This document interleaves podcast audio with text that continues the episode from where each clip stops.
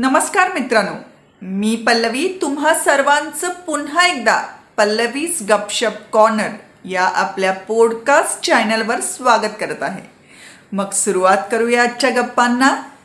मित्रांनो वाटणं आणि असणं यात फरक असू शकतो.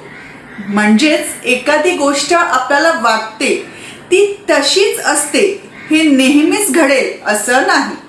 आणि आज याच विषयाला धरून मी तुमच्यासोबत एक कथा शेअर करणार आहे जिचं नाव आहे हत्ती कसा दिसतो. कथा हत्ती कसा दिसतो. एकदा एका गावी सहा अंध माणसं एकत्र राहत होती.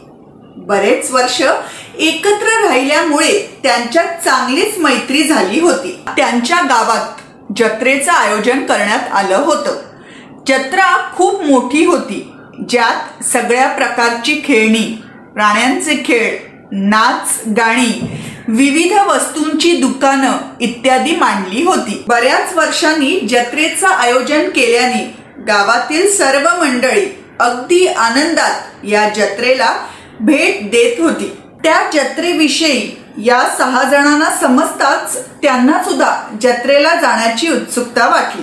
पण अंध असल्याने एवढ्या गर्दीच्या ठिकाणी कसं जायचं याची चिंता त्या सहा जणांना झाली.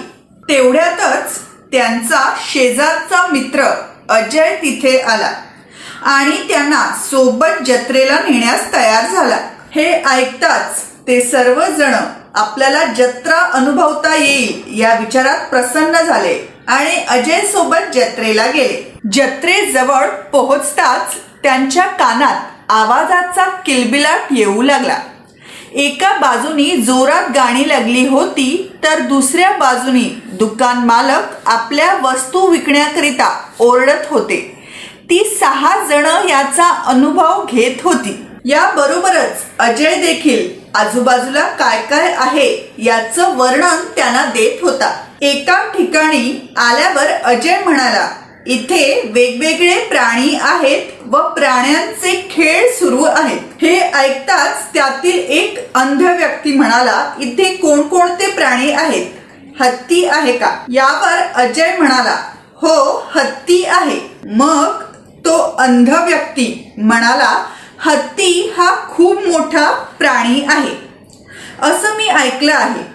आणि म्हणूनच आज या संधीचा उपयोग करून त्याला स्पर्श करून हत्ती कसा दिसतो हे मला अनुभवायचं आहे. त्याचं हे बोलणं ऐकता इतर पाच जण देखील यासाठी तयार झाली. अजय त्या प्राण्यांच्या मालकाशी बोलला व त्याला ही सर्व हकीकत सांगितली. हे कळताच त्या मालकांनी त्यांना हत्तीला स्पर्श करण्याची परवानगी दिली. एक एक करून ते सहा जण हत्तीला स्पर्श करण्याकरिता आत गेले. त्यांच्या बरोबर अजय ही होता. या अनुभवामुळे ते सहा जण आनंदात होती. मग जत्रेत अजून थोडा फेरफटका मारून ते घरी गेले. ते घरी पोहोचताच जत्रेविषयी व हत्तीला स्पर्श करण्यास मिळालेल्या अनुभवाविषयी बोलू लागले. हे ऐकताच अजय त्यांना म्हणाला तुम्ही सहा जणांनी हत्तीला स्पर्श केला आहे. तर तुमच्या अनुभवाप्रमाणे हत्ती कसा दिसतो हे मला एक एक करून सांगा. यावर पहिला व्यक्ती म्हणाला हत्ती एका मजबूत झाडाच्या खांबासारखा प्राणी आहे.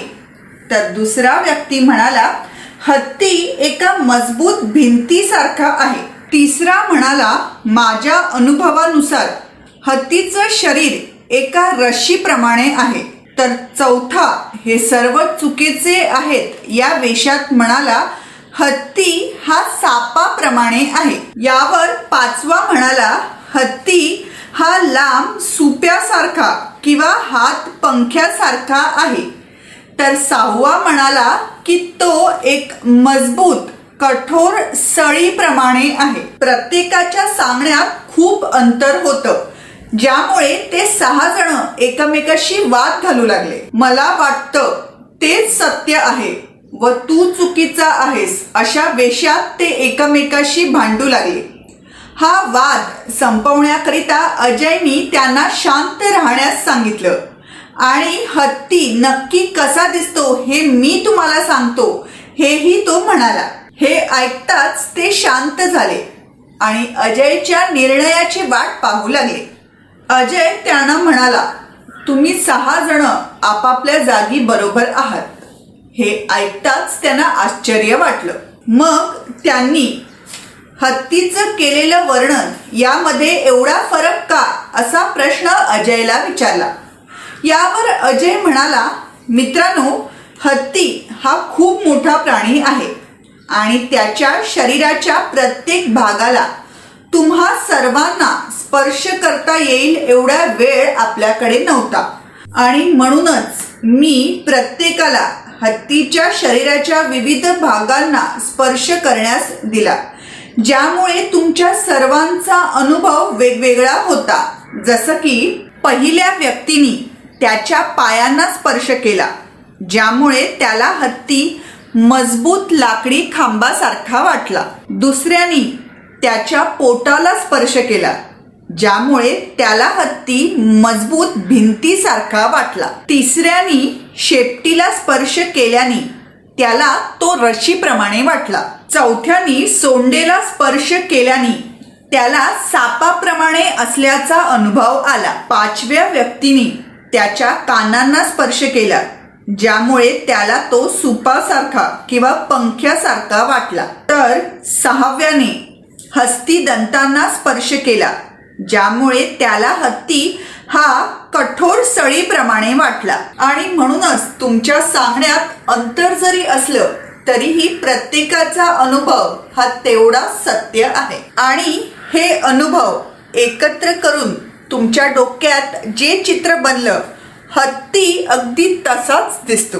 आपली एकमेकांना समजण्यात झालेली चूक कळताच त्यांनी एकमेकांची माफी मागितली. त्यांचा गैरसमज दूर करण्याबद्दल व हत्ती कसा दिसतो हे चित्र त्यांना मिळवून देण्याबद्दल त्यांनी अजयला धन्यवाद दिले. तर ही होती आजची कथा.